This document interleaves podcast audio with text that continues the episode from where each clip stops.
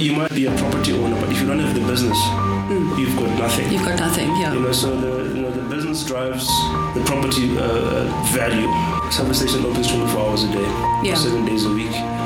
It's a very high cash flow business, and that's what and that's what petrol stations have become. become consumer um, hubs.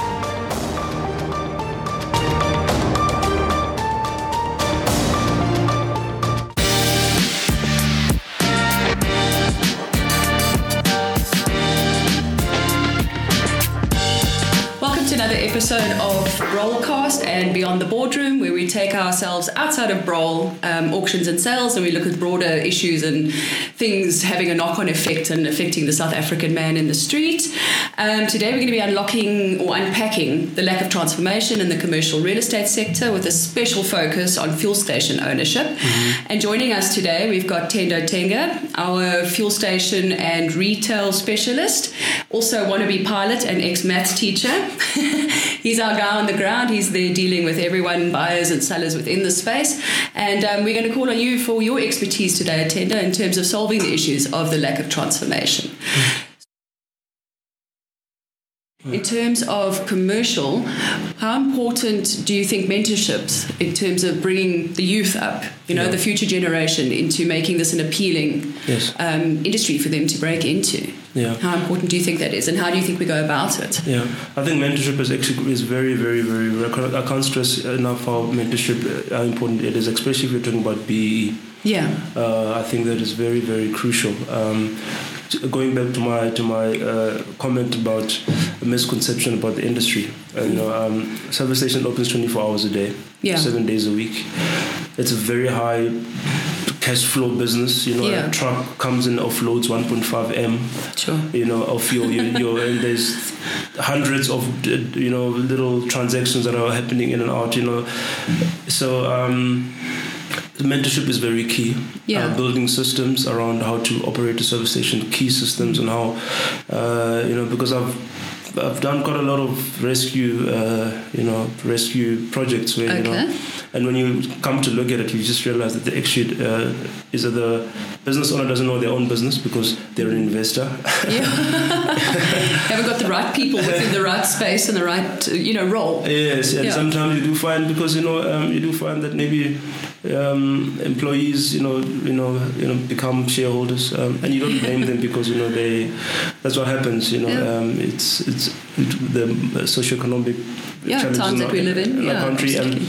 and so yeah so mentorship is very key uh, mainly like I'm saying understanding the overall uh, macro space uh, understanding um, the local environment how to you know internally how to operate the, the systems um, and and, you know, petrol stations are very they're very resilient businesses. Yes. So they don't, you know, um, and that's why banks like them too. Um, um, yeah, um, they yeah they shouldn't really be not be making Yeah, money. They should everybody be needs a petrol. yeah, they should be making some money. You know, um, a lot of the times, if they aren't making, if there is a problem, a lot of Yeah. the times it's because of uh, mismanagement or something that has nothing to do with the business. Yeah. Is location key in terms of a, like with anything in real estate? Yeah. Is like how important is location? Location is is opt is optimal. is very is very very important. Uh, Yeah. I think the petrol station is all about location.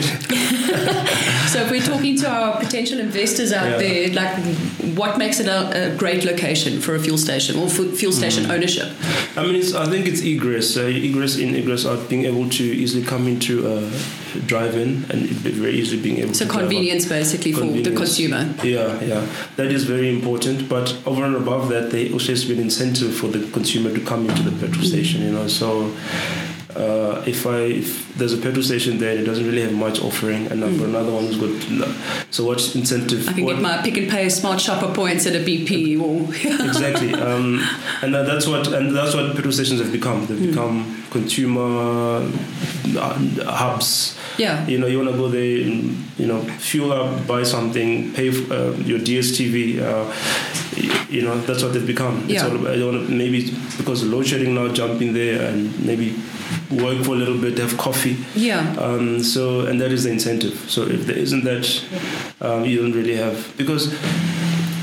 Um, you know, if you don't, you might have be a property owner, but if you don't have the business, Mm. you've got nothing. You've got nothing. Yeah. You know, so the you know the business drives the property uh, uh, value. Yeah, so in essence, this is a working asset. It's not just Exactly, a, a exactly. residential house that can sit there and look pretty and have Exactly. a family in it. This is an actual working asset that, Exactly. if you understand the fundamentals of business Yes. and entrepreneurship, you should be able to make a success out of it. Exactly. I mean, it's, it's the same thing with com- any commercial, uh, you know, real estate. You know, you want, uh, you know, you're talking about leases. How long are the leases? How are you getting? And that that drive, the, you know, the, the, the. Yeah. value of the property. So, and in petrol stations, we are talking volumes. So you Yeah. get volumes. Okay. You know, um, and like I'm saying, you need incentives for people to come in, make it easy for them.